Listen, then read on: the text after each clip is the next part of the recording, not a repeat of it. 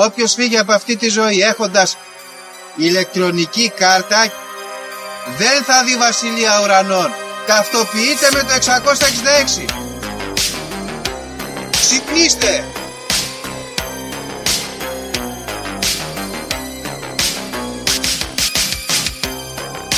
Αν διαβάζεις το σπίτι τα σύμπαντα είναι άπειρα. Εγώ σου λέω είναι 7. Γιατί; Γιατί αυτές είναι οι γνώσεις μου. Βαριά με τη συζήτηση για το αν είναι επίπεδο. Είναι επίπεδο τελείω. Και όποιο πιστεύει το αντίθετο δεν το συζητάμε.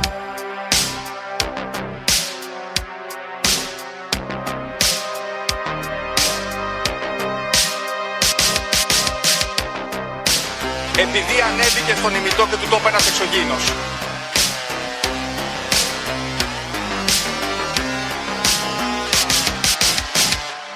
Πραγματική ιστορία κύριε Υπουργέ. Πραγματική ιστορία κύριε Υπουργέ. Πραγματική ιστορία κύριε Υπουργέ. Φίλες και φίλοι, γεια σας και καλώς ήρθατε σε ακόμα ένα επεισόδιο της Λέσχης των Συνωμοσιών. Είμαι ο Γιώργος και όπως πάντα μαζί μου, ο Δήμος. Δήμο. Γεια σου Γιώργο, γεια σας φίλες και φίλοι της Λέσχης των Συνωμοσιών. Καλώς ήρθατε σε ένα ακόμα επεισοδιάκι από μένα. Ε, είναι Κυριακή των Βαΐων Γιώργο. Ε, Ξεκινάνε για τους τυχερούς οι διακοπές του Πάσχα. Για τους άτυχους και τις άτυχες θα χρειάζεται να περιμένετε λίγο ακόμα μέχρι να έρθει το Πάσχα και να ξεκουραστείτε. Εμείς όμως εδώ συνεχίζουμε εντατικά. Και Γιώργο, ποια είναι τα νέα, τι λέει εκεί η Κέρκυρα, πώς είναι τα πράγματα; Εδώ Δήμο δεν είναι Κυριακή των Βαΐων, είναι Κυριακή των Βαγιώνε, όπως λέμε και στα κερκυραϊκά. Εντάξει, έχουν έρθει τουρίστες, δυστυχώς. Έχουν έρθει Κερκυραίοι του εξωτερικού, οπότε έχουμε, έχουμε πολύ κόσμο γενικά. Ε, και φυσικά υπάρχει αυτή η προετοιμασία της σεζόν, η οποία είναι λίγο καταθλιπτική, αλλά τι να κάνεις, πρέπει να δουλέψεις για κάποια στιγμή. Αυτό. Και το θλιβερό Δήμο είναι ότι είχε χαλάσει ο καιρός, είχαμε αυτή την κακοκαιρία, κάπως τη λέγανε και αυτή, δεν θυμάμαι. Και έλεγα εγώ τώρα, την Παρασκευή που κάπως ε, άρχισε να, να φεύγει, ας πούμε, τι ωραία θα κάνουμε Πάσχα με ήλιο. Σκατά, βρέχει εδώ πέρα, γίνεται της κακομήρας, κεραυνοί βροντές, ξέρω εγώ, χαμός, και από ό,τι διάβασα στα δελτία καιρού, θα πάμε δύσκολα μέχρι και τη Μεγάλη Τρίτη. Εντάξει. Τουλάχιστον μετά θα φτιάξεις κάπως ο καιρός. Εδώ στην Αθήνα είναι πιο καλά τα πράγματα. Έχει αραιές συννεφιές και αραιές λιακάδες. Καλά είναι. Θα φύγω κι εγώ για καλαμάτα κάποια στιγμή να δούμε πώς θα είναι και κάτω.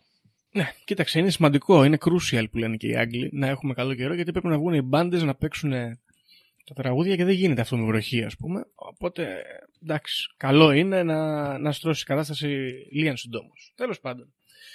Λοιπόν, μου είπες πριν από λίγα δευτερόλεπτα ότι έχεις νέα. Ναι, φυσικά και έχω νέα και το έχουν στείλει Γιώργο πάρα πολλές και πολλοί ακροατές και ακροάτριες. Τους άγγιξε αυτό το θέμα.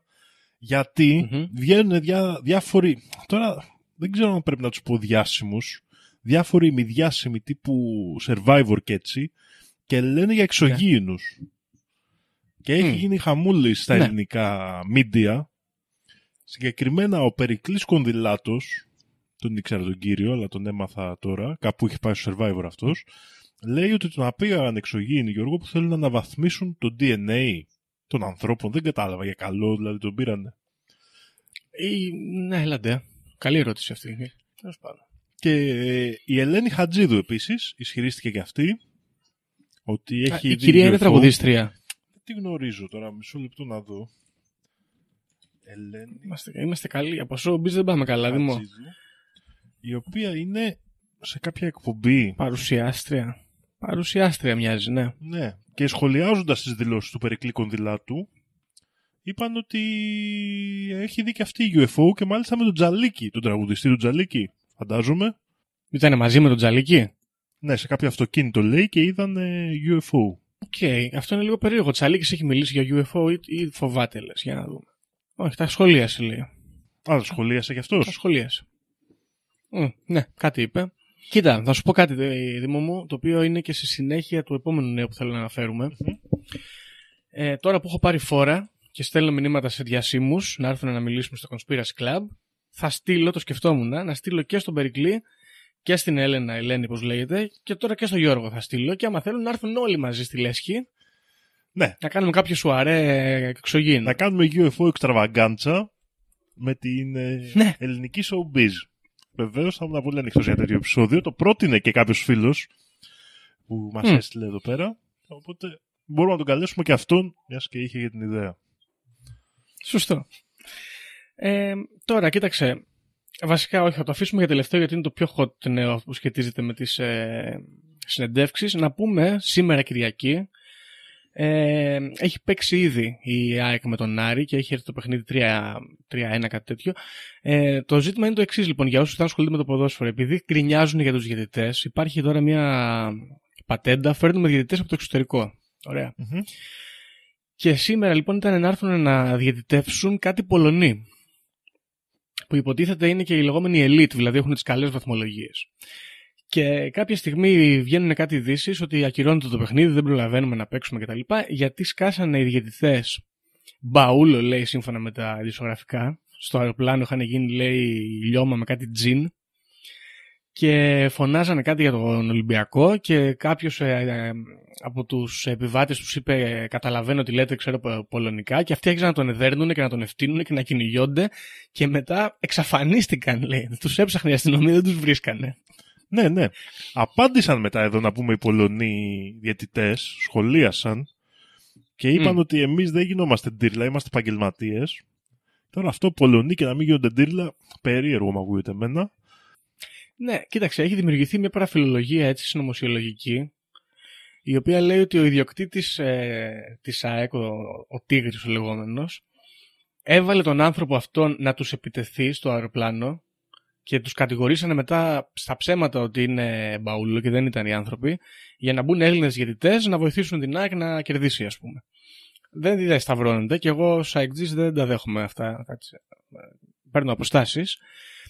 Και θέλω να πω κιόλας ότι, παιδιά, μην είστε, μην είστε μαλάκες τώρα. Είναι πολύ πιο ωραία ιστορία να έχουν γίνει μπαούλο οι elite διαιτητές που ήρθαν από την Πολωνία να σφυρίξουν στην Ελλάδα με σκοπό να πάνε στο τζαλίκι μετά το βράδυ. Και να τους ξέφυγαν τα πραγματάκια. Συμβαίνουν και Είναι αυτά. καλύτερο. Συμβαίνουν και αυτά. Μμ. Ε, διάφορα άλλα πραγματάκια γίνανε Γιώργο. Ένα ωραίο που δεν το σχολιάσαμε πολύ είναι ότι έχει παιχτεί μια ωραία τρίπλα στο Twitter όπου ο καινούριος έτσι overlord γενικά πολλών πραγμάτων ο Elon Musk αυτό το χρυσό παιδί, δισεκατομμυριούχος, πετυχημένος και όλα τα συναφή ε, έκανε μια, ένα κάτι πάρα πολύ ωραίο έβγαλε τον αλγόριθμο των προτάσεων του Twitter αλλά Οκ. ταυτόχρονα έκανε πανάκριβα τα δεδομένα. Δηλαδή τώρα πρέπει να πας να δώσεις μισό εκατομμύριο ευρώ για να έχεις πρόσβαση στα δεδομένα του Twitter. Ναι. Και βγήκανε και διάφορα πραγματάκια μέσα από τον αλγόριθμο για τις προτάσεις, πώς γίνονταν και αυτά και κάποιες συγκεκριμένες προσωπικότητες που προωθούνταν. Η, ας πούμε, αυτή η AOC που τη λένε, ποια είναι αυτή, ο, ο, Οκάζιο Κορτέζ, πώς τη λένε; Α, αυτή ναι, ναι. έτρωγε boost, λέει, στο Twitter. Αλλά και διάφορες άλλες προσωπικότητες. Οκ. Αλλά γενικά είχε λίγο πλάκα γιατί το έπαιξε ότι θα σας δείξω εγώ ποιοι προτείνονταν, αλλά ταυτόχρονα δεν έχετε πρόσβαση στα δεδομένα. Οπότε Όχι, κάτσε. έγιναν Α, ωραία μα πραγματάκια. πληρώνεις, δεν είναι. Ναι, ναι, ναι, ναι. Ε, τίποτα δεν είναι δωρεάν. Ακριβώς, Δημόσια ζωή αυτή. ακριβώς. Ούτε ο ήλιος δεν είναι δωρεάν σε λίγο. Μάλιστα. Και να- Εντάξει. Εμείς δεν τρεντάρουμε, οπότε δεν μας αφορά. Όχι, Εντάξει. ναι. Το έχουμε Twitter, παιδιά. Να το πούμε γι' αυτό. Έχουμε. Έχουμε Twitter. Έχουμε Twitter. Γιώργο. Είχα, είχαμε φτιάξει. Και ήταν εκεί που είχαμε και την επικοινωνία με τον ε, Donald Trump παλαιότερα. Α, οκ, Υπάρχει. δεν, δεν το ξέρω, δεν θυμόμουν Ναι, και αυτό. έχει, νομίζω έχει ποσταριστεί μόνο το πρώτο επεισόδιο, αν θυμάμαι καλά. Ακραίο. Εντάξει, παιδιά, να μάθουμε και σύνδρομο διάσπασης προσοχής.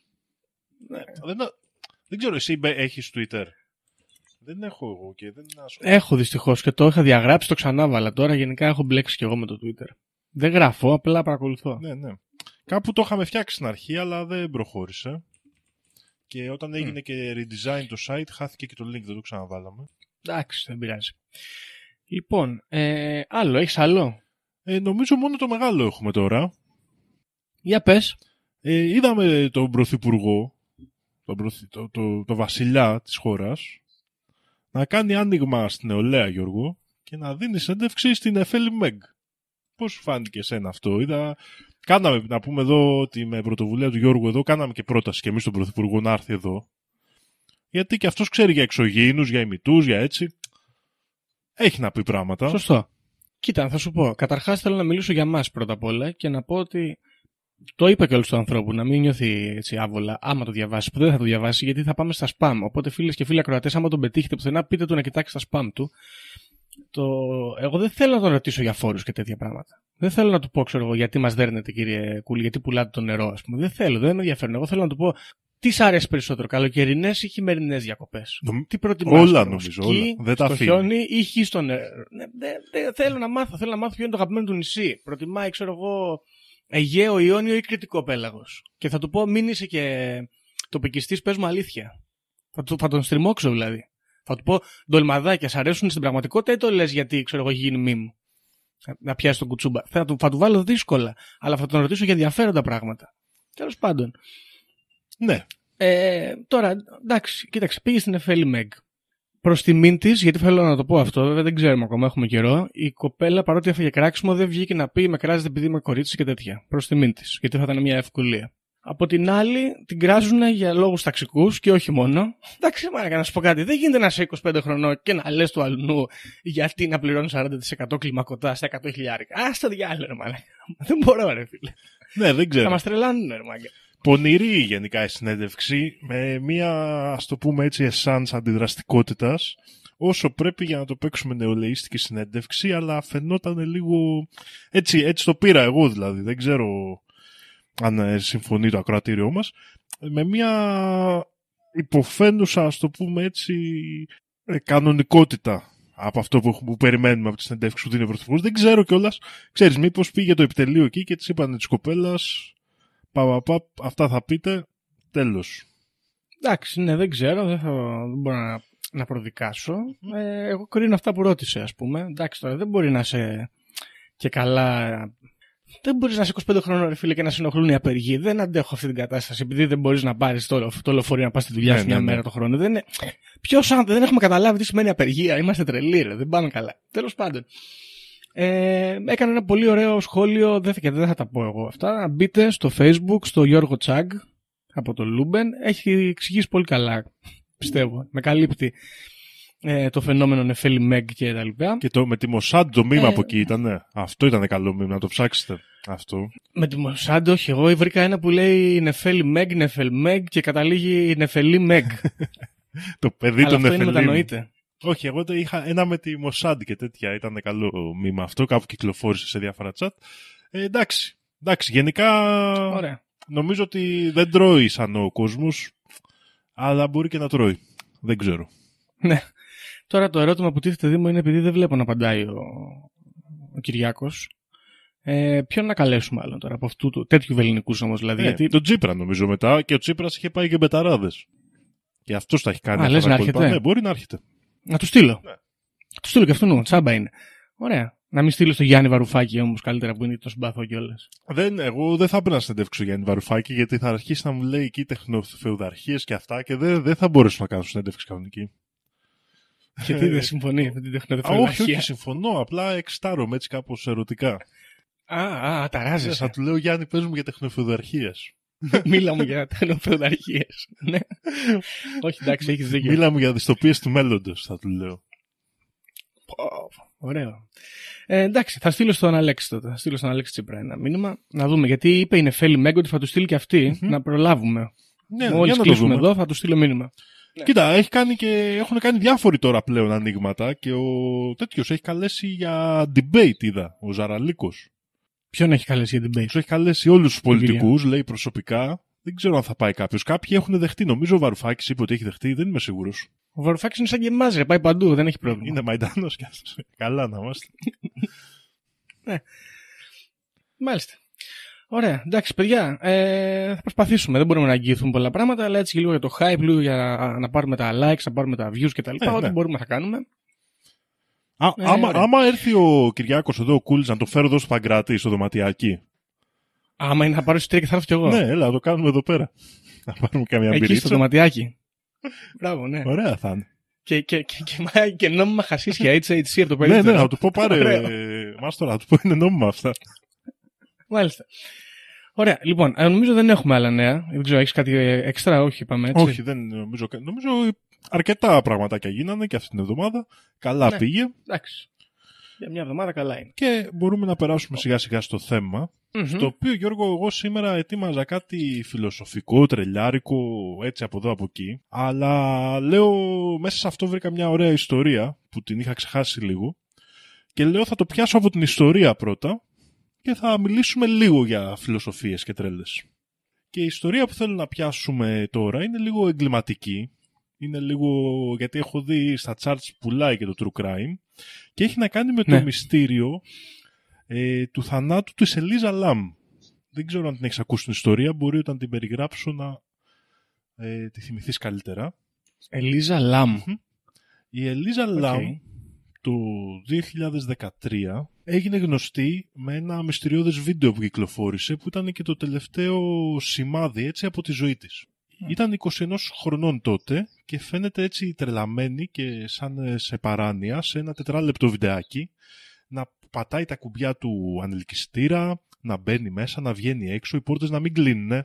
Και Οκ. γενικά μετά από αυτή την προσπάθειά της φαίνεται σαν να μην λειτουργούσε ο ανελκυστήρας κάποια στιγμή φεύγει και από τότε χάνεται τελείως. Το βίντεο αυτό έγινε viral τότε και συνδέθηκε και με την εξαφάνισή της καθώς το βίντεο αυτό όπως θα δούμε και παρακάτω το έβγαλε η αστυνομία ήδη αφότου την έψαχναν μία εβδομάδα. Οκ.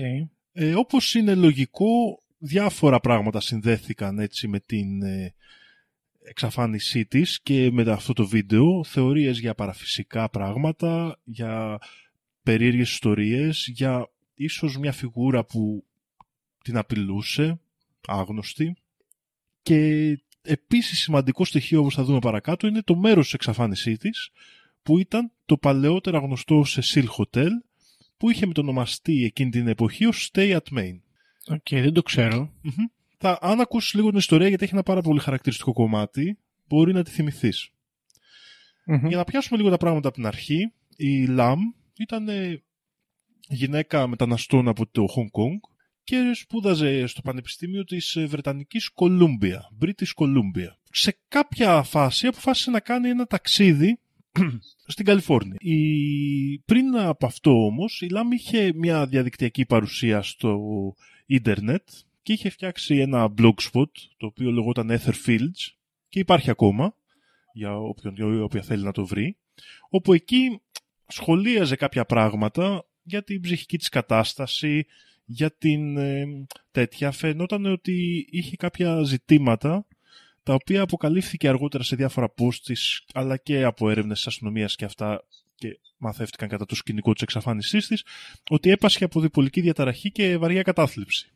Και έπαιρνε και χάπια. Οκ. Έπαιρνε και αγωγή για αυτές τις για αυτά τα πράγματα. Το blog αυτό ήταν ουσιαστικά τύπου ημερολογιακό, έτσι. Έλεγε την καθημερινότητά της, ας πούμε, τις σκέψεις της και αυτά. Ήταν και καθημερινό, αλλά αργότερα το μετέφερε και στο Tumblr, όταν άρχισε να χάνει σε Ναι. φήμη το Blogspot. Ε, είχε και μόδα. Ε, βγάζε και κάποια Οκ. πράγματα, ψ- ψαχνόταν και με τη μόδα. Ενδιαφέρον εδώ Ωραία. λίγο, αλλά χωρίς άλλη ιδιαίτερη σημασία, είναι ότι το tag του Tumblr, αργότερα, όταν μεταφέρθηκε εκεί, ήταν ότι θα σε στοιχιώνει πάντα η ιδέα ότι σπαταλάς τη ζωή σου. Το οποίο είναι ένα, μια ρήση, ας το πούμε έτσι. Τώρα αυτό το όνομα δεν το λέω ποτέ σωστά, του Τσακ Παλάνιουκ. Πα, Παλάνιουκ, μπορεί. Ε, του συγγραφέα του γνωστού Fight Club. OK. Λοιπόν, υπάρχουν αυτά τα blog, θα δούμε παρακάτω συσχετίζονται κάπως με την υπόθεση.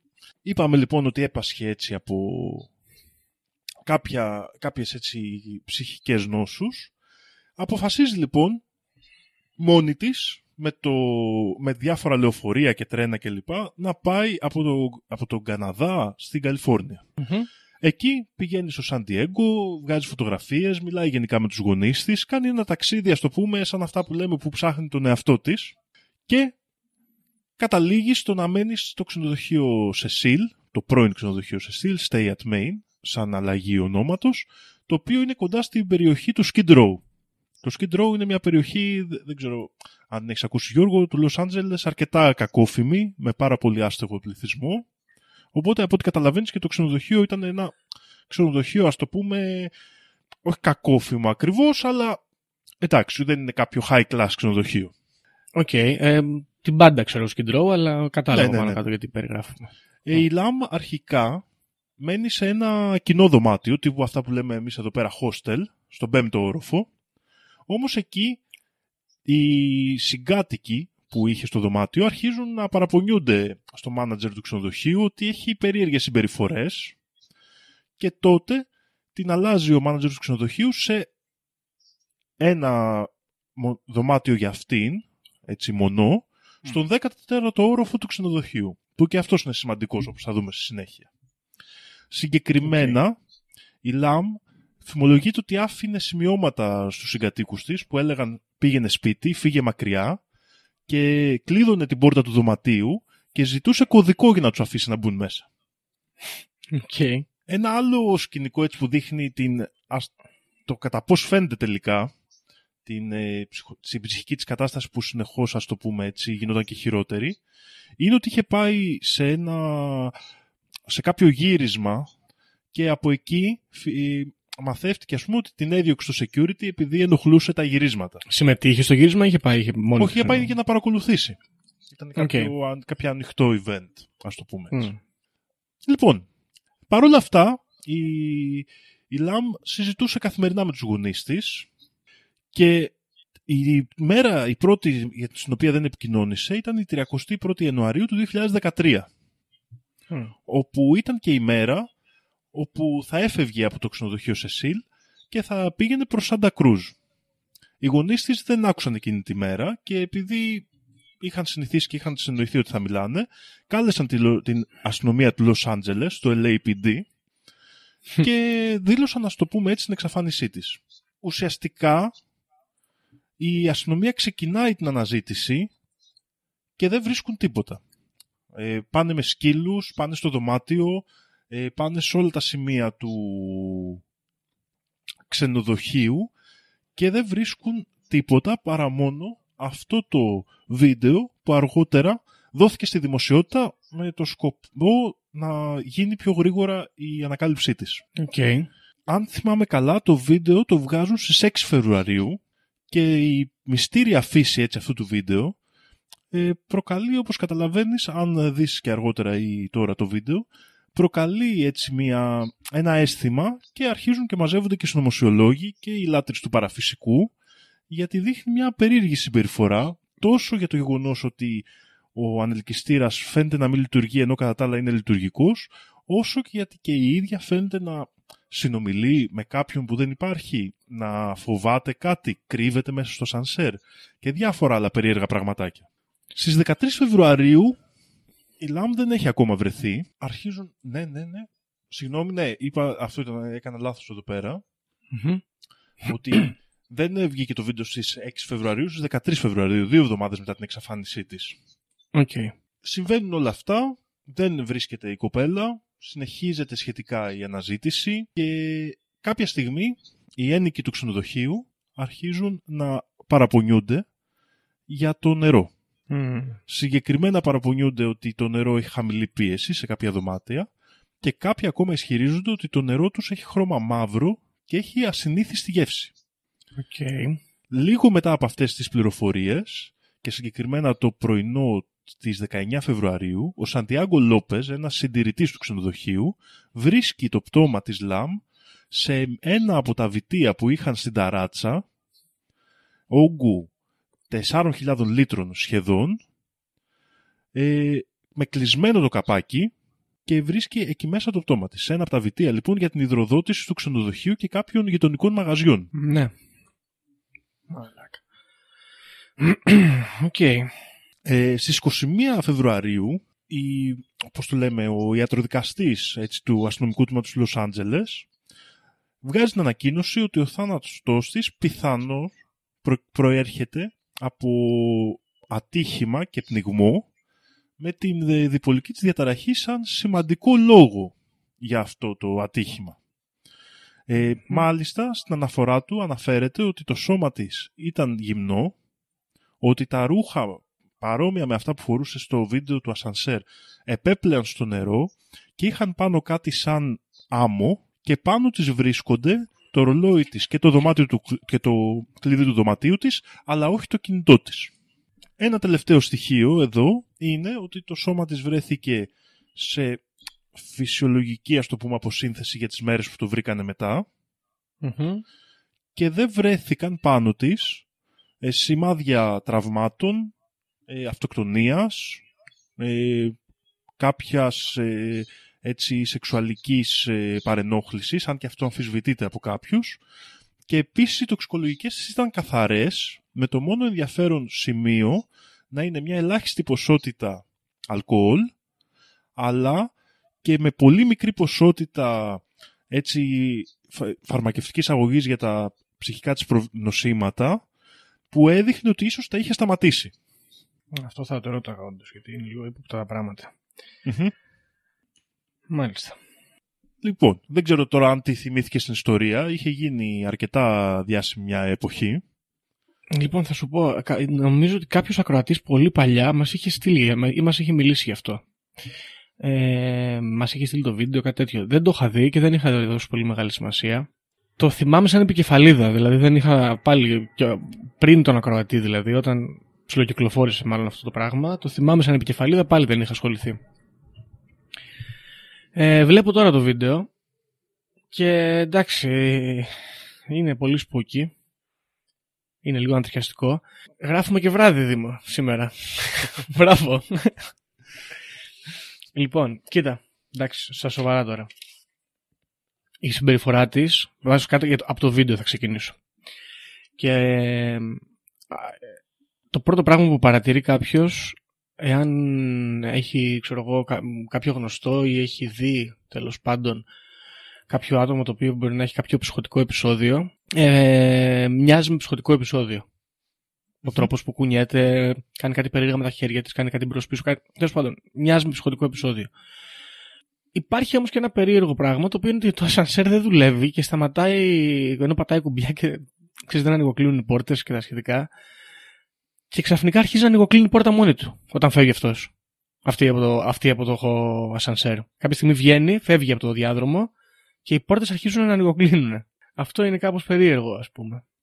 Ε, τώρα, κατά τα άλλα, ε, όλη η ιστορία έτσι όπως εκτελήσεται είναι πάρα πολύ ξεκάθαρο. Δεν, δεν, δεν ξέρω, δεν θα, θα, θα πούμε κάποια άλλα πράγματα μετά, αλλά δεν μοιάζει να υπάρχει κάτι πολύ μυστηριώδες. Μοιάζει για ένα άτομο το οποίο έχει ψ- κάποια ψυχικά νοσήματα ίσως, δεν ξέρω αν είναι διπολική διαταραχή ή οτιδήποτε, ε, και φαίνεται εδώ να περνάει κάποια κρίση. Ναι. Και εντάξει, οι κρίσεις αυτές δεν είναι. δεν- Ξέρω, δεν είναι ίωση να σου περάσει σε δύο-τρεις μέρες. Μπορεί να κρατάνε και χρόνια ίσως. Και τώρα αυτό το τελευταίο κομμάτι με την αγωγή της που φαίνεται να την έχει κόψει, ίσως εξηγεί και όλο το, το μπράφ ας πούμε που συμβαίνει. Γιώργο, αυτό είναι πολύ πιθανό που λες και γενικά είναι και η, ας το πούμε έτσι, η κυρίαρχη άποψη για το συμβάν. Το πρόβλημα που δημιουργείται όμως είναι ότι δεν μπορεί να απαντηθεί ε, Πώς βρέθηκε το μέσα στο σημείο που βιτήριο. βρέθηκε το πτώμα της. Ναι, κοίτα τώρα, θα σου πω, δεν ξέρω πώς είναι αυτά τα βιτία αργά μου, δηλαδή δεν ξέρω πώς κλείνουν Θα σου περιγράψω ακριβώς πώς είναι. Ωραία, πάμε. Λοιπόν, αρχικά η πόρτα για την οροφή και οι σκάλες που πηγαίνουν σε αυτό το μέρος είναι, είναι κλειδωμένες. Και επίσης ασφαλισμένες με συναγερμό. Η μόνη διέξοδος που δόθηκε είναι μια εξωτερική, ας το πούμε έτσι, ασφάλεια φωτιάς, μια σκάλα που έχει για, να, για τέτοιες περιπτώσεις, στην οποία θα μπορούσες να πας και αλλά θα έπρεπε να έχεις γνώση αυ- ότι υπάρχει αυτό για να το βρεις. Βέβαια θα μπορείς, μπορείς να μου πεις ότι είναι πιθανό να βρεθεί και αυτή είναι η απάντηση που δίνεται. Τώρα, αυτά τα βιτία είναι μεγέθους, έχουν διάμετρο γύρω στο 1,5 μέτρο και ύψος 2,5 μέτρα. Okay. Και δεν έχουν σκάλα εξωτερικά, αλλά πρέπει να έρθει μια ξεχωριστή σκάλα για να μπορέσεις να τα... τέτοια, Να, να, τα... έχεις πρόσβαση. Ακριβώς, να έχεις πρόσβαση. Ταυτόχρονα είναι προστατευμένα από κάποια πολύ βαριά ε, καπάκια τα οποία είναι πολύ δύσκολο να τα τοποθετήσεις πάλι από μέσα. Βέβαια, εδώ ο υπάλληλος που τη βρήκε έχει δώσει αντιφατικές ε, δηλώσεις, έχει κάνει αντιφατικές δηλώσεις λέγοντας σε κάποιες περιπτώσεις ότι το καπάκι ήταν κλειστό και σε άλλες περιπτώσεις ότι το καπάκι ήταν κλειστό. Ακόμα όμως και αν το αφαιρέσουμε αυτό, ε, μένει το ερώτημα πώς κατάφερε, ειδικά αν δεχτούμε ότι ήταν σε ψυχοτικό επεισόδιο και σκαρφάλωσε και μπήκε εκεί μέσα. Ναι, κοίτα, το βρήκα τη φωτογραφία γιατί είχα στο μυαλό μου άλλο πράγμα για αυτό το βιτίο. Ε, Την ύπαρξη της σκάλας σε ένα άτομο το οποίο μπορεί να περνάει κάποια παρα... κρίση παράνοιας, ας πούμε. Γιατί, ας πούμε, έλεγε στους ε, φύγετε, ζητούσε κωδικούς και άλλα τέτοια από τους συγκατοίκους της. Μπορούσα να φανταστώ ότι αυτή που διέμεινε εκεί, ξέρω εγώ, ας πούμε, πόσο καιρό, ξέρουμε; Ε, νομίζω γύρω στη μία εβδομάδα πριν την εξαφάνισή της. Εντάξει, θα μπορούσε, ας πούμε, Θυμάμαι να καλά. γύρναγε γύρω-γύρω από το ξενοδοχείο και να έψαχνε... Να, να, και να, τα, να, να έψαχνε το χώρο, ας πούμε. Κοίτα, πριν την ε, εξαφάνισή της και πριν από αυτή τη μέρα, είχε κάποιες λίγο περίεργες συμπεριφορές, αλλά γενικά ήταν κοινωνική και δραστήρια. Δηλαδή είχε, Ναι. φαινόταν μέσα στο ξενοδοχείο και είχε γνωρίσει κόσμο και λειτουργούσε, ας το πούμε, αρκετά φυσιολογικά. Ναι, εντάξει, δεν είναι το ένα το άλλο, ε, βέβαια. Δηλαδή, δεν χρειάζεται να γίνεις ε, κοινωνιοπαθής και σε να περνάς ένα τέτοιο επεισόδιο να γίνεις αφόρητος αναγκαστικά. Ε, τώρα, αυ- ε, ε, οπότε ε, το να βρει και τη σκάλα και να ανέβηκε είναι οκ. Κοιτάζω τώρα τις φωτογραφίες εδώ από τα, τα βυτία και η αλήθεια είναι ότι μπορώ να σκεφτώ, να το, να το δω ότι κάποιος δεν πήρε σκάλα για να μπει μέσα, πήρε κάποιο άλλο αντικείμενο, ίσως ξέρω κάποιο κιβώτιο που μπορεί να υπήρχε εκεί γύρω Ναι, και ναι, ναι. φτάνει κάπως να σκαρφαλώσεις. Αυτό που σίγουρα γίνει πολύ δύσκολο είναι να ανοίξεις το βυτίο και να μπεις και να το κλείσεις. Δηλαδή να, ξέρεις, να δεχτώ π.χ. ότι πήγε να αυτοκτονήσει εκεί ή προσπάθησε να κρυφτεί ξέρω εγώ, μέσα στο μπανικό της και εγκλωβίστηκε και τελικά και ξέρω εγώ πέθανε. Ε, δεν μου φαίνεται πολύ εύκολο να ανοίξεις αυτό το καπάκι και μετά όντας μέσα γυμνός, ξέρω εγώ, τα- μέσα στο νερό να κλείσεις το καπάκι αυτό ξανά. Μου φαίνεται πολύ δύσκολο γενικά. Τώρα δεν ξέρω κιόλας με σιγουριά. Ένα άλλο παράδοξο, βέβαια δεν ξέρω και ποια είναι η ικανότητα των σκύλων να τα βρίσκουν αυτά, είναι ότι στην οροφή δεν υπήρχε κανένα ίχνος της μυρωδιάς της, ενώ είχε βρεθεί σε άλλα σημεία του ξενοδοχείου. Ε, Δεν δεν μπορεί να ξέρω παίζει το όμως νερό τι- κάποιο ρόλο αυτό. Ναι, Σε αυτό. αλλά δεν περπάτησε για να πάει εκεί. Ναι, ε, ξέρω εγώ, ίσως ότι είναι σε εξωτερικό χώρο. Θα μπορούσε, θα μπορούσε. Δεν ξέρω, γι' αυτό δεν το ξέρω καλά το ζήτημα, αλλά είναι ένα άλλο περίεργο έτσι που έχει σημειωθεί για την περίπτωση. Γιατί, εντάξει, εσύ, ξέρω εγώ, να σου πω εγώ το σκύλο που τον βγάζω έξω και άμα έχει βρέξει, ε, κάνει δύο ώρες περισσότερο βόλτα γιατί δεν βρίσκει τις μυρωδιές του, ας πούμε. Μμμ. Φαντάσου. Ή άμα έχει Ναι, ναι. φυσήξει πολύ. Είναι πιθανό αυτό, δεν, δεν έχω γνώση πάνω στο ζήτημα, οπότε δεν μπορώ να είμαι σίγουρος. Λέω κάποια έτσι, στοιχεία που Ναι, ναι, βρέθηκαν ναι. στην έρευνα. Και κάποιοι πιστεύουν, που μελέτησαν ε, αργότερα την αυτοψία, έτσι, την ε, ιατροδικαστική έκθεση, ας το πούμε καλύτερα, ότι ίσως υπάρχουν σημάδια βιασμού. Αλλά και αυτά είναι αμφισβητούμενα, δηλαδή είναι, δεν είναι κάτι ξεκάθαρο. Ένα άλλο περίεργο που συνέβη μετά το θάνατό της είναι ότι το blog της στο Tumblr Μμμ. ανανεωνόταν, αν θυμάμαι καλά το- που το κοίταξα μέχρι και το τέλος του 2013 και δεν έχει βρεθεί το κινητό της, ούτε στο σώμα της, ούτε στο δωμάτιο του ξενοδοχείου της και ε, οι πολλοί ισχυρίζονται ότι ίσως είναι από κάποιο χαρακτηριστικό που έχει το Tumblr που μπορούσες να, ξέρεις, να προγραμματίζεις Ναι, για να ανεβαίνουν ε, μόνο τους. επόμενα post, αλλά δεν έχει επιβεβαιωθεί αυτό από Μμ. κάποιον ή κάποια στο Tumblr φαντάζομαι που θα μπορούσε ίσως να το κάνει, αλλά δεν υπάρχει και κάποια, παρόλο που έχει διερευνηθεί το ζήτημα, δεν φαίνεται να, υπά- να υπάρχει κάποια σύνδεση με το θάνατό της. Μάλιστα. Εδώ όμως δεν τελειώνει η ιστορία, γιατί η περίπτωση της Ελίζα Λαμ που αποτελεί ένα μυστήριο από μόνη της και ένα πολύ δυσάρεστο συμβάν για αυτή τη νέα γυναίκα και για την οικογένειά της και όσο την ήξεραν και την αγαπούσαν έχει ένα σετ, Γιώργο, πάρα πολλών περίεργων συμπτώσεων. Το οποίο και το θέμα δηλαδή που ανέφερα πριν, ε, που έψαχνα για να πω σήμερα, είναι αυτό της συγχρονικότητας. Της Οκ. άποψης δηλαδή, του, που αναπτύχθηκε κυρίως, αν και υπάρχει σε όλους τους πολιτισμούς λίγο, αυτό που λέμε οι συμπτώσεις δεν είναι τυχαίες, αλλά την αναλυτική μελέτη του φαινομένου την έκανε ο Καρλ Γιουνγκ, ο οποίος υποστήριξε ότι υπάρχουν περιστάσεις που μπορεί να έχουν σημασιολογική σύνδεση, παρά το γεγονός ότι δεν έχουν, ξέρεις, κάποια αιτιοκρατική, ας το πούμε έτσι, επαφή. Ναι. Ε, ο Γιουνγκ ανέπτυξε αυτή τη θεωρία και το μελέτησε με διάφορα πράγματα και υποστηρικτής αυτής της ιδέας ήταν και ο Πάουλι, ο γνωστός επιστήμονας, όπου μαζί έβγαλαν ένα άρθρο το 1952 που λεγόταν «Η ανάλυση της φύσης και της ψυχής» στο οποίο προσπαθούν ας πούμε, να βγάλουν μια άκρη με ποιο τρόπο μπορούν να δημιουργούνται κάποιες ενοιολογικές συνδέσεις ενώ δεν υπάρχουν προφανή αίτια και μια λογική ας το πούμε σύνδεση γεγονότων. Okay. Στη συγκεκριμένη περίπτωση λοιπόν για να πάμε αρχικά πρέπει να πούμε τις θεωρίες που υπάρχουν για το συμβάν. Όπως είπες και εσύ, η πρώτη είναι ότι λόγω κάποιου έντονου ψυχοτικού ή άλλου ψυχολογικού ψυχιατρικού επεισοδίου, μόνη της ή ηθελημένα ή από ατύχημα, ε, αυτοκτόνησε. Η άλλη άποψη είναι ότι η Ελίζα δολοφονήθηκε από, κάποια άγνωστη, από κάποιο άγνωστο άτομο και μάλιστα κάποιοι ισχυριζόνται ότι το βίντεο φαίνεται να είναι προϊόν παραποίησης και ότι έχουν κοπεί κάποια λεπτά και ισχυρίζονται ότι ίσως προστατευόταν κάποιο άτομο που φαινόταν σε αυτό το βίντεο. Και λένε μάλιστα ότι η συμπεριφορά της θα ήταν πολύ πιο λογική με την ύπαρξη ενός άλλου ατόμου.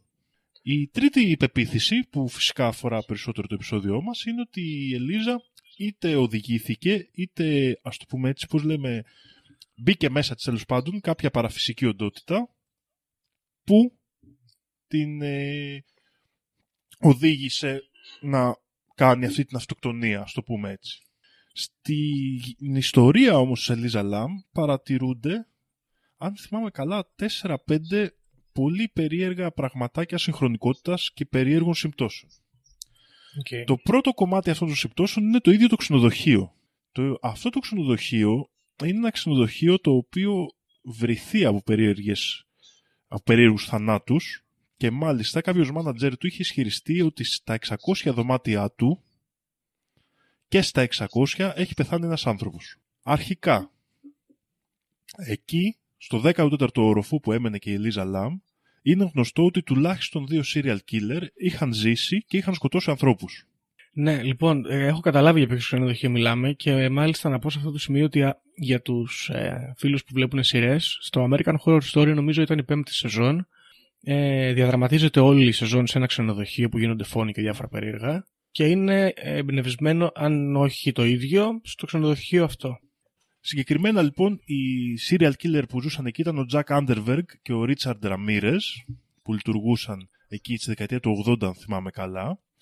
Το διάφορα άλλα συμβάν περίεργα είχαν συμβεί όπως εκεί είχε σκοτωθεί και βιαστεί η Goldie Oswood, η γυναίκα με τα περιστέρια της ε, πλατείας Pershing, μια υπόθεση που πάλι δεν είχε λυθεί και ίσως το πιο γνωστό σκηνικό που έχει γίνει εκεί πέρα είναι ο θάνατος της Elizabeth Short ή αλλιώς γνωστής ως Μαύρης Ντάλιας η οποία είχε δολοφονηθεί μετά από μία, ας το πούμε δεν έμενε εκεί αλλά είχε πάει και έπινε ποτά στο λόμπι του ξενοδοχείου και ήταν η τελευταία φορά που εθεάθη ζωντανή. Ταυτόχρονα, για να πάμε και σε άλλες ε, συμπτώσεις, ήδη παρατηρούμε ότι η Elizabeth Short και η Eliza Lam έχουν ονόματα που προέρχονται από το Elizabeth. Mm. Είχαν παρόμοια ηλικία, με τη μία να είναι 21 και άλλη να είναι 22. Είχαν και οι δύο ταξιδέψει κάνοντας χαλαρά πλάνα και παίρνοντας λεωφορεία προς την περιοχή της Καλιφόρνια και οι δύο ζούσαν σε ξενοδοχεία της περιοχής και των δύο γυναικών οι εξαφανίσεις καθυστέρησαν κάποιες μέρες και ήταν και οι δύο αρκετά διάσημες δολοφονίες κλπ. Και δύο γυναίκες. Μάλιστα. Οκ. Ε, να πούμε σε αυτό το σημείο ότι το, στο εν λόγω ξενοδοχείο οι δύο, από όσο γνωρίζω τουλάχιστον, οι δύο serial killers που μένανε εκεί δεν είχαν διαπράξει φόνους στο ξενοδοχείο. Ε, τουλάχιστον αυτό ξέρω εγώ. Ε, η ηλικιωμένη κυρία με τα περιστέρια βρέθηκε στο δωμάτιό της ε, μαχαιρωμένη πολλαπλές φορές και ήταν, λέει, σύμφωνα με την αστυνομία, ένα από τα πιο ε, τρομακτικά περιστατικά που είχαν, είχαν συναντήσει, λέγανε, μου, στην, ε, στον τύπο εκείνη την περίοδο. Εντάξει, νομίζω ψηλοδικαίως αυτό το ξενοδοχείο έχει πάρει αυτή τη φήμη του στοιχειωμένου, έτσι. Ναι, ναι. Είναι από τα πιο διάσημα στοιχειωμένα μέρη που, για να πούμε την αλήθεια, έχει γίνει, ας το πούμε έτσι, αλλαγή στη Μαρκίζα για να φύγει από την κακιά του φήμη αλλά συνεχίζουν να γίνονται συμβάντα, ιδίως γιατί ένα μεγάλο μέρος του ξενοδοχείου μετά την ανακαίνιση είναι τύπου κρατικής στέγασης προγράμματα. Ναι.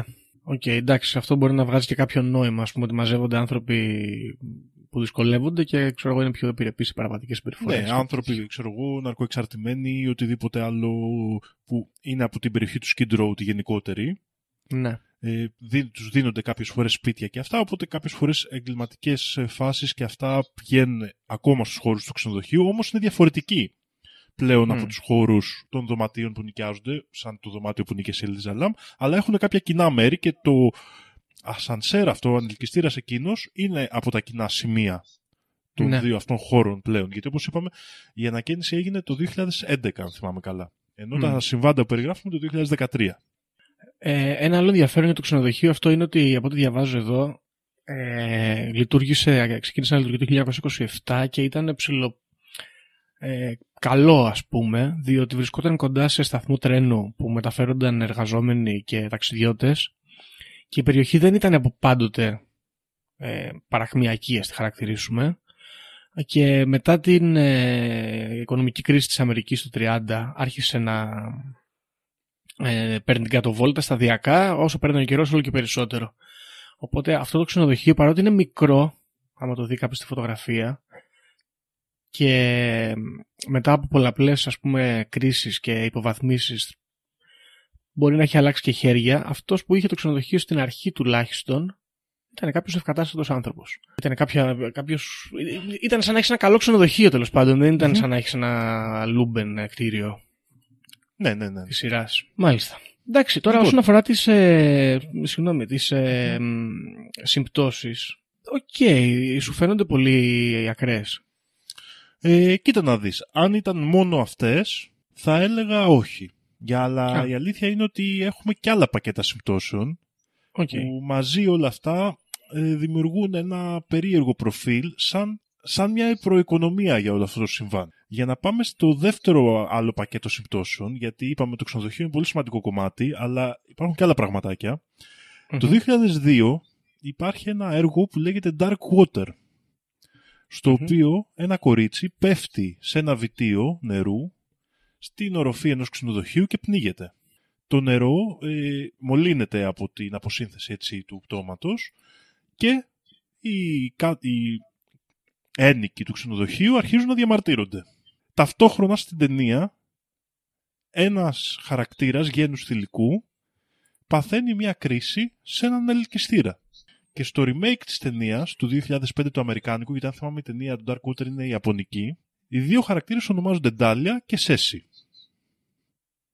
Που μας θυμίζει λίγο το όνομα της Μαύρης Ντάλιας και το Cecil Hotel φυσικά. Ναι, οκ, ναι, ναι. Ωραία, θα μπορούσε κάποιος να πει εδώ πέρα ότι εμπνεύστηκαν, ξέρω. Αλλά θα μου πεις όχι τι εμπνεύστηκαν, δεν γίνεται. Το Η- 2002. Είναι, το- ναι, είναι νωρίτερα η ταινία από το περιστατικό της Ελίζα Λαμ. Σωστά; Ναι, ναι, ναι. Ναι, αρκετά Είναι νωρίτερα. κατά 11 χρόνια νωρίτερα. Ναι, ναι. Οκ, αυτό είναι πραγματικά ύποπτο. Η τρίτη σύμπτωση είναι ότι την περίοδο της εξαφάνισης της Ελίζα Λαμ ε, παρατηρείται στην περιοχή μία, ας το πούμε έτσι, κρίση ξανά της φυματίωσης που γενικότερα είχε εξαφανιστεί. Ε, με βάση τους τοπικούς οργανισμούς υγείας, 4.500 ανθρώπων ε, είχαν αποκτήσει, είχαν προσβληθεί από μια νέα μορφή φυματίωσης που ήταν μάλιστα και πολύ ισχυρή και δεν ε, γιατρευόταν από τα γνωστά φάρμακα. Το παράδοξο εδώ της υπόθεσης είναι ότι το τεστ διάγνωσης της φυματίωσης λέγεται LAM ELISA test. OK. Και είναι πραγματικό τεστ αυτό, δεν είναι, το έψαξα κιόλας. Έχω και το πλήρες όνομά του, το οποίο δεν μπορώ να το διαβάσω. Είναι Lipoarabinomannan Enzyme Linked Immunosorbent Assay. Λάμε Οκ. Λίζα. Ναι. εντάξει. Λοιπόν, κοίτα, εντάξει τώρα. Να... Ωραία. Όσον αφορά το όνομα του ξενοδοχείου και όσον αφορά το όνομα της Ντάλιας, ας πούμε, ε, κάποιος ας πούμε ότι το εμπνεύστηκε. Έτσι. Ε, το βιτίο δεν πολύ κολλάει, γιατί είπα, ας πούμε, είναι νωρίτερα. Και εδώ δημιουργείται τώρα μια περίεργη ιδέα ότι θα μπορούσε κάποιος να δολοφόνησε την κοπέλα με βάση την ταινία. Να εμπνεύστηκε από την ταινία, ξέρω εγώ. Τώρα, Αυτό είναι, αυτό Δεν είναι, ξέρω. αυτό είναι ακόμα πιο ακραία κάποιος σύμπτωση. μιμητής, ας Ναι, πούμε. ότι βρέθηκε ένας μιμητής στην περιοχή αυτή και πήγε στο ξενοδοχείο αυτό και βρήκε αυτή την κοπέλα που ήταν εύκολο θύμα και τη δολοφόνησε κατά αυτόν τον τρόπο, ας πούμε, εμπνευσμένος από την ταινία. Α- Αυτό είναι ακραία σύμπτωση. Είναι ακόμα πιο ακραία σύμπτωση και από το Λάμε Λίζα τεστ. Ωραία. Πω, πω, μάγκα, ακραίο. Κα- ε, είναι κάψιμο ρε μάγκα αυτό. Υπάρχει ένα στοιχείο ακόμα, Γιώργο, Μμμ. τελευταίο, λίγο πιο ακραίο, αλλά ενδιαφέρον και αυτό στη μορφή του. Και υπάρχει και μια σύνδεση με, δηλαδή αντίστοιχου τύπου, έτσι, με έννοιες και πράγματα, στο οποίο ε, παίζει ρόλο ο γνωστός μας και από προηγούμενο επεισόδιο, ο Άλιστερ Κράουλι. Okay. Ε, ο Άλιστερ Κράουλι δεν έμεινε ποτέ στο ξενοδοχείο Σεσίλ, αλλά έμενε στο ξενοδοχείο, σε αυτό το Σεσίλ τέλος πάντων που ε, πέθανε η Ελίζα Λαμ, αλλά έμενε σε, στο ξενοδοχείο, σε, σε ένα ξενοδοχείο Σεσίλ στην Αγγλία. Okay. Και εκεί ο Άλιστερ Κράουλι έγραψε ένα ποίημα με το όνομα Τζεπθά. Τζεπθά. Μμμ. Μμμ. Μμμ. Ε, Τζεπθά ήταν ένας ε, Ισραηλινός δικαστής που έκαψε την κόρη του Σέιλα σαν θυσία. Ναι. Η πρώτη σύμπτωση εδώ είναι ότι το Σέιλα είναι αναγραμματισμός του Ελίζα. Ναι. Ακριβώς τα ίδια γράμματα. Ναι, ναι. Το ποίημα, δεν θα το διαβάσω όλο, αλλά θα διαβάσω κάποιες ενδιαφέρουσες σκηνές. Α, ξεκινάει λέγοντας ότι άφησα τη λάμπα μου την ώρα των μεσανύκτων και την είδα μέσα σε ένα ψηλό πύργο. Και έχει διάφορες έτσι τέτοιες εκφρασούλες, μπορούμε να το βάλουμε σε ένα link για όποιος για από αλλού θέλουμε να το ε, να το διαβάσει παραπάνω, που μοιάζουν σαν να περιγράφουν με κάποια έτσι πιο ανοιχτή σκέψη λίγο το περιστατικό. Οκ. Αυτό με τη λάμπα πώς σχετίζεται; Ε, εδώ επειδή είναι lamp Α, οκ. Πάλι με τα γράμματα. ακριβώς. Ε, ταυτόχρονα ένα άλλο στοιχείο με τον Άλιστερ Κράουλι και το ποίημα και την Ελίζα Λαμ είναι ότι η Λαμ ονομαζόταν φυσικά ο φίλος δαίμονας ή διαγαλαξιακός εξωγήινος του Άλιστερ Κράουλι. που ήταν πολύ σημαντικός ας πούμε στο θελεμίτικο lore Ναι, ναι, ναι, γενικότερα. ναι, ναι. Ακραίο. Μάλιστα. Χμ. Ρε Δήμο, να σου πω ρε Δήμο. Εσύ που έχεις διαβάσει και τα κατά Jung σε στοιχεία, τι ακριβώς, πού καταλήγεις; Τι να σου πω, δεν καταλήγω κάπου. Γενικά νομίζω ότι αυτό το παιχνίδι των ε, συμπτώσεων, ε, άμα μπεις και αρχίσεις και το ψάχνεις πολύ, είσαι πολύ κοντά στο να τρελαθείς. Εξάλλου και ο ίδιος ο Γιουνγκ το έλεγε ότι δυσκολευόταν λίγο με τις θεραπευτικές του ιδιότητες, Ναι. παρόλο που πίστευε ότι μπορεί να ισχύουν, μπορεί να υπάρχει, ξέρεις, ζουμί εκεί πέρα, τουλάχιστον ψυχιατρικά όπως το ανέλυε. Αλλά ταυτόχρονα αυτό το παιχνίδι μοιάζει πολύ και με τα πρώτα στάδια της σχιζοφρένειας. Να κάνεις τέτοιες συνδέσεις συνεχώς, ξέρεις, Ναι. και να ανακαλύπτεις τέτοια μοτίβα στον κόσμο γύρω σου. Ε, από την άλλη, αυτή η περίπτωση έχει πάρα πολλές συμπτώσεις, ονόματα που εμφανίζονται πάλι. Ε, οι, κάποιοι μελετητές που το πιστεύουν πάρα πολύ το ζήτημα είναι σαν να θεωρούν ότι κάποια γεγονότα, κάποιες ε, πράξεις ήταν σαν να προδιέγραφαν, ας πούμε, το συμβάν μέσα στο χρόνο σαν μια ανέκδοτη συγχρονικότητα, ας το πούμε, που διάφορα συμβάντα και διάφορες περιπτώσεις που γίνονταν στο συγκεκριμένο ξενοδοχείο οδήγησαν ουσιαστικά ακόμα και στο απλό σενάριο.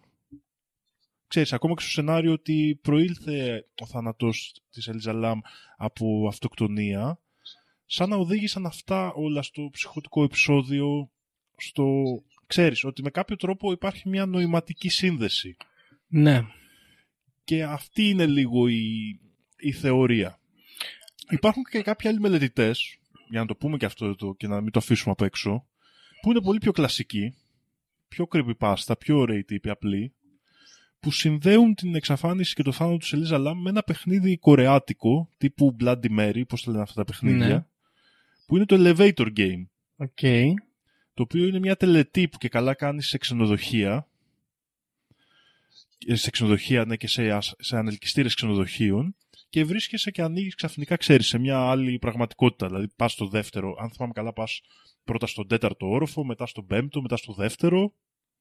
Μετά μπαίνει μια γυναίκα μέσα μυστηριώδης που την βλέπεις μόνο εσύ και άμα δεν της μιλήσεις και πας στον πρώτο όροφο, βγαίνεις σε μια άλλη πραγματικότητα. Είναι λίγο creepypasta, ξέρεις, σαν διάφορα τέτοια παιχνιδάκια Ναι, ναι, ναι, κατάλαβα.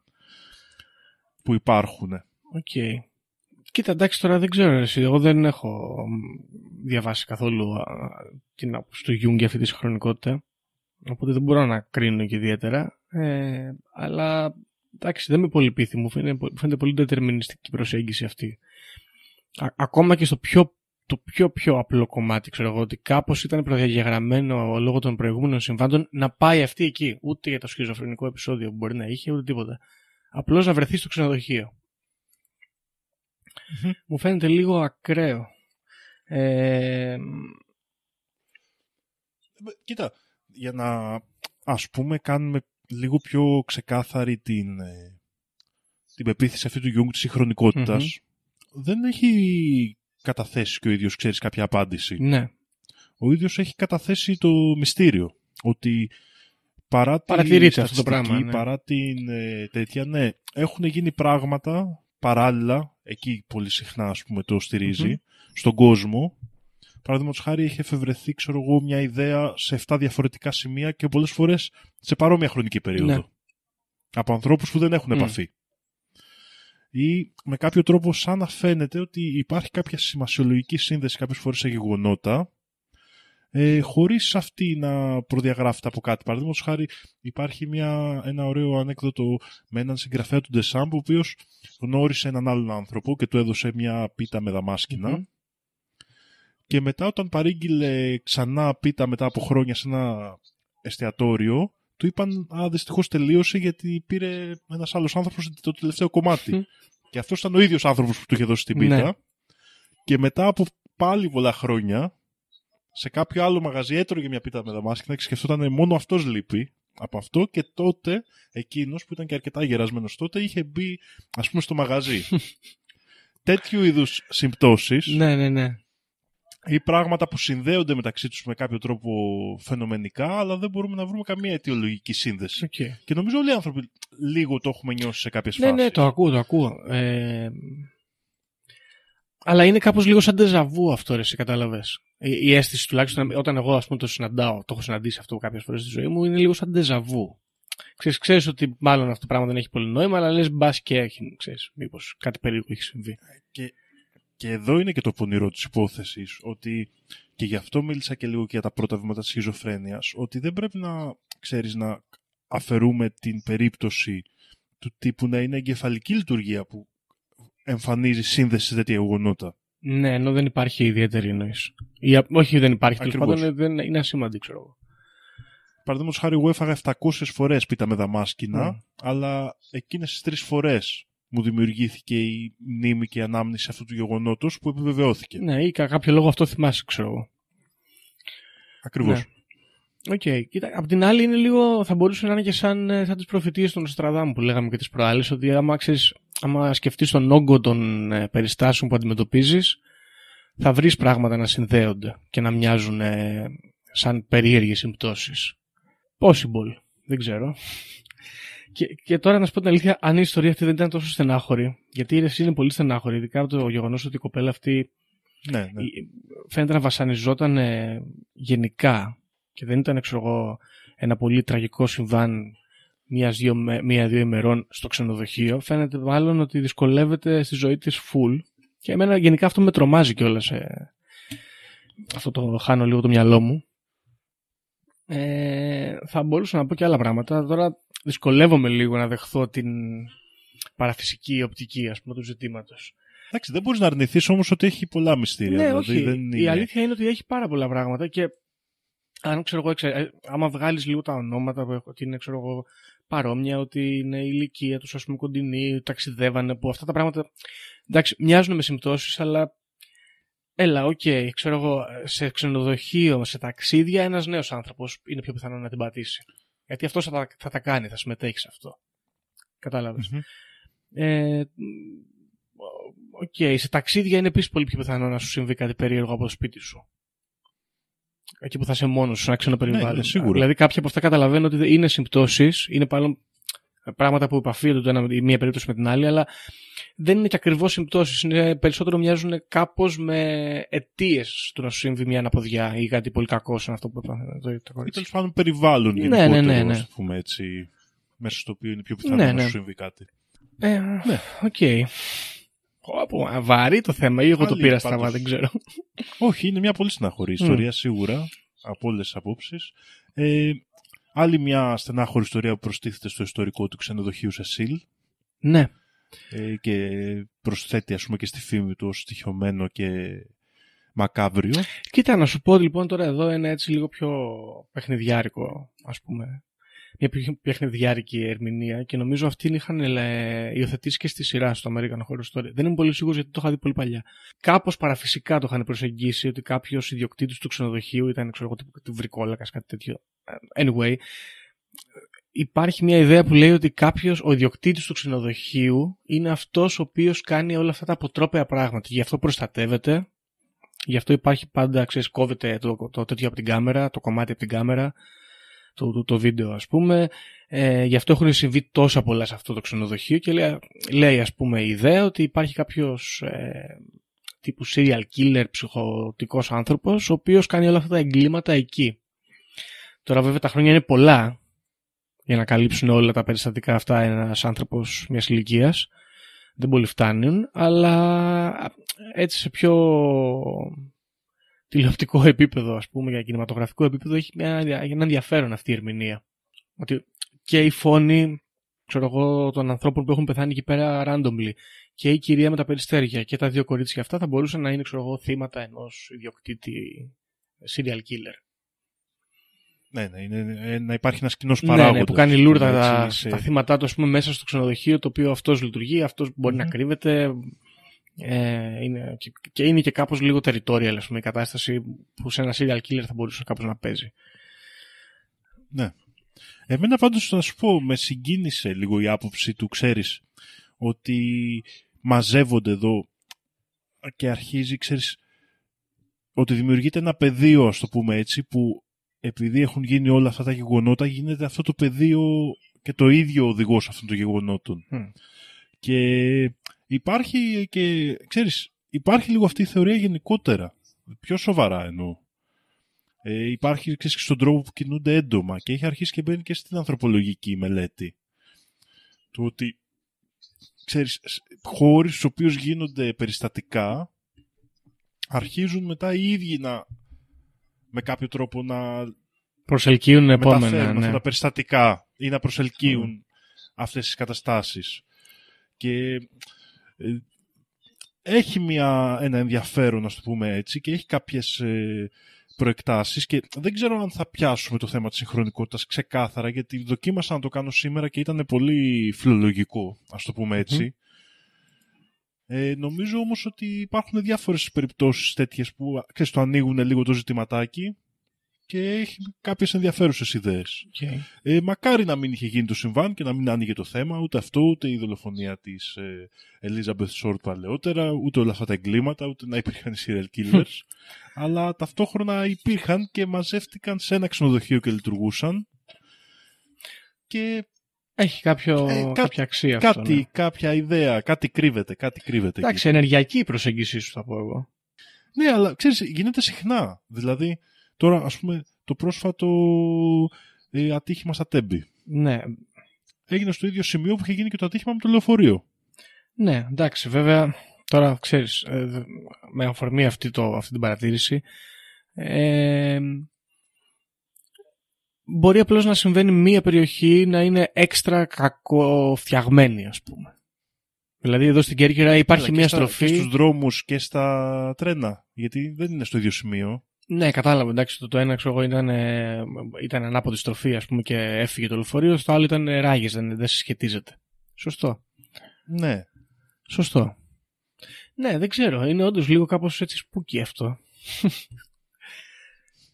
ε, κοίτα, η αλήθεια είναι ότι κάπως τώρα το σκέφτομαι γιατί κάπως το προσεγγίζω ενοχικά το ζήτημα μου φαίνεται σήμερα και δεν, δεν χρειάζεται. Δηλαδή, παιδιά εντάξει τώρα το, και για τα τέμπη ας πούμε, δηλαδή άμα βγει κάποιος και πει καταραμένο μέρος, καταλαβαίνω ότι ακούγεται λίγο άκομψο όταν μόλις έχουν πεθάνει οι άνθρωποι, αλλά οι, οι ιδέες μας ή ξέρω εγώ μια εντύπωση που μας δημιουργείται δεν ε, επηρεάζει και τόσο πολύ τα γεγονότα. Οι άνθρωποι αυτοί, ξέρω εγώ, ήταν στο ατύχημα και δεν έχει σημασία αν πω εγώ άρα μου το στοιχειωμένα τα τέμπη.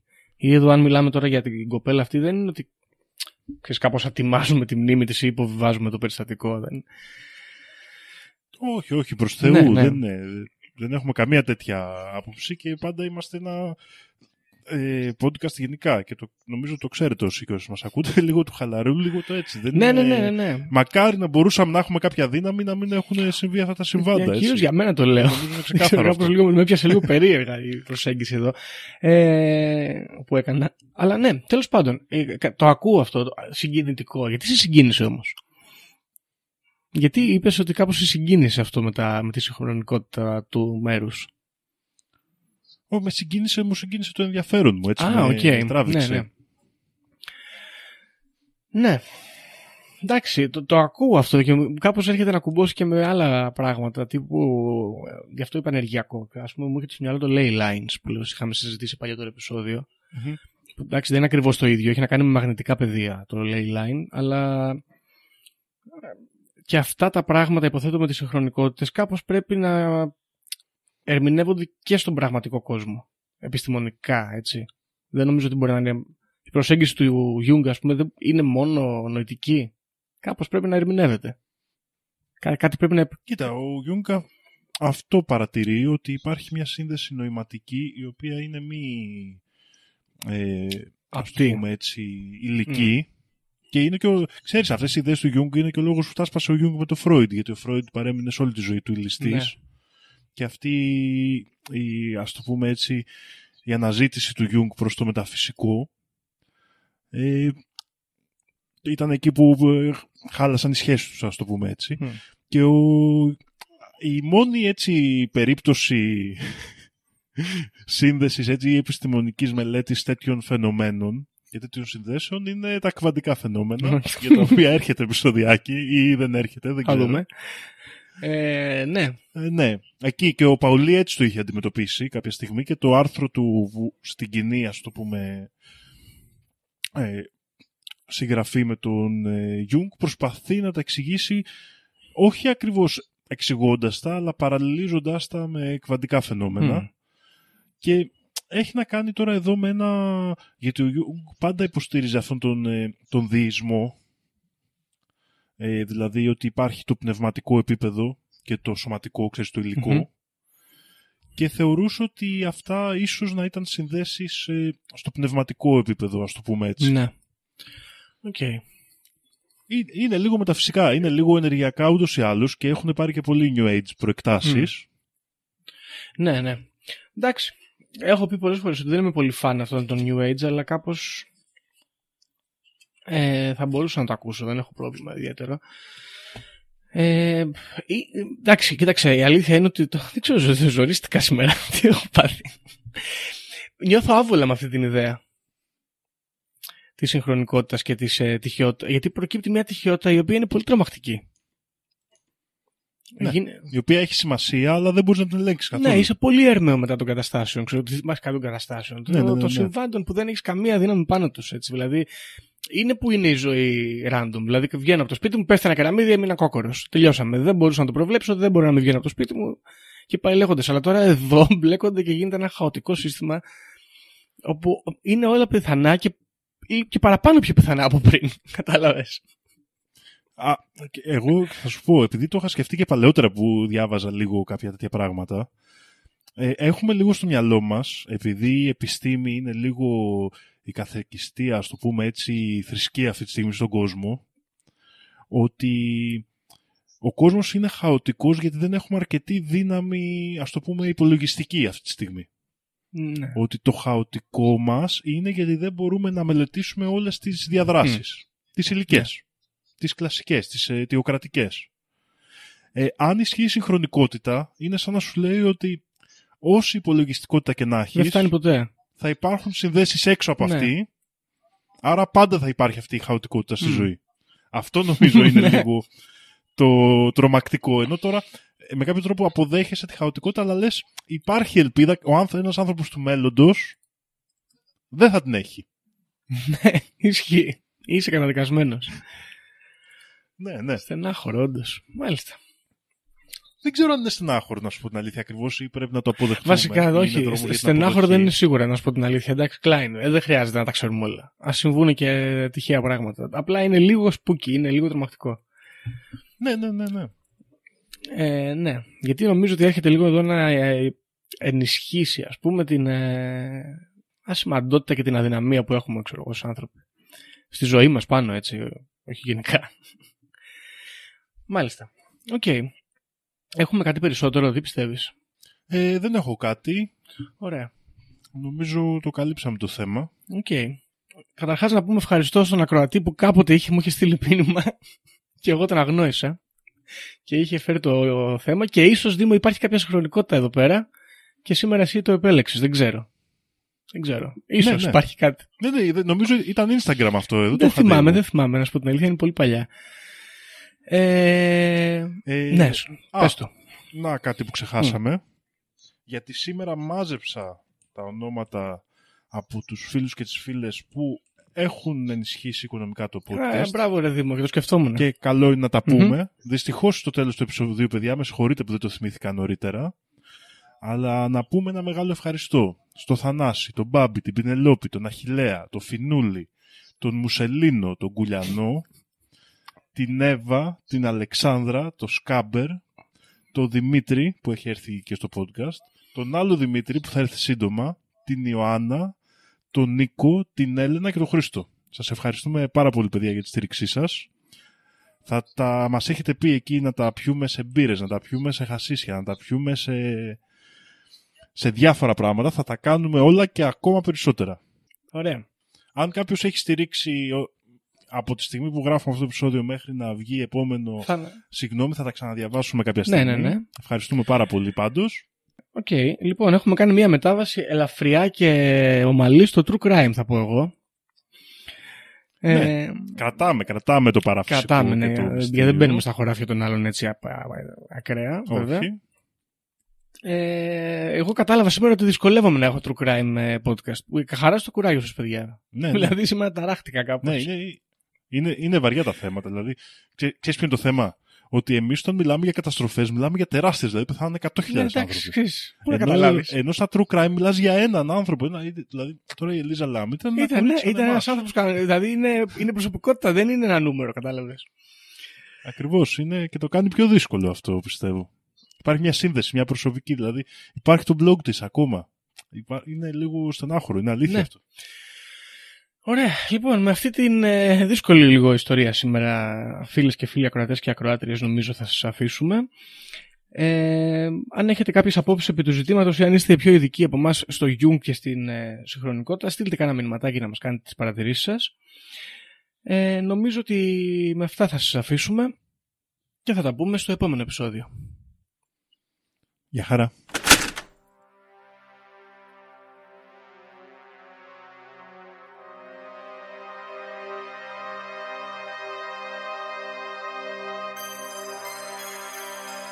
Όποιος φύγει από αυτή τη ζωή έχοντας ηλεκτρονική κάρτα δεν θα δει βασιλεία ουρανών.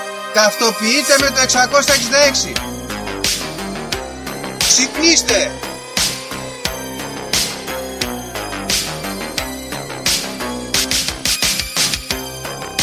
Αν διαβάζεις το σπίτι τα σύμπαντα είναι άπειρα. Εγώ σου λέω είναι 7. Γιατί; Γιατί αυτές είναι οι γνώσεις μου. Βαριά με τη συζήτηση για το αν είναι επίπεδο. Είναι επίπεδο τελείως. Και όποιος πιστεύει το αντίθετο δεν το συζητάμε.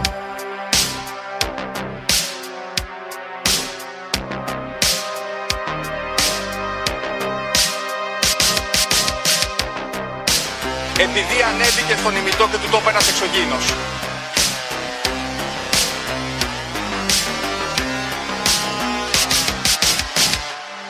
Πραγματική ιστορία κύριε Υπουργέ. Πραγματική ιστορία κύριε Υπουργέ. Πραγματική ιστορία κύριε Υπουργέ.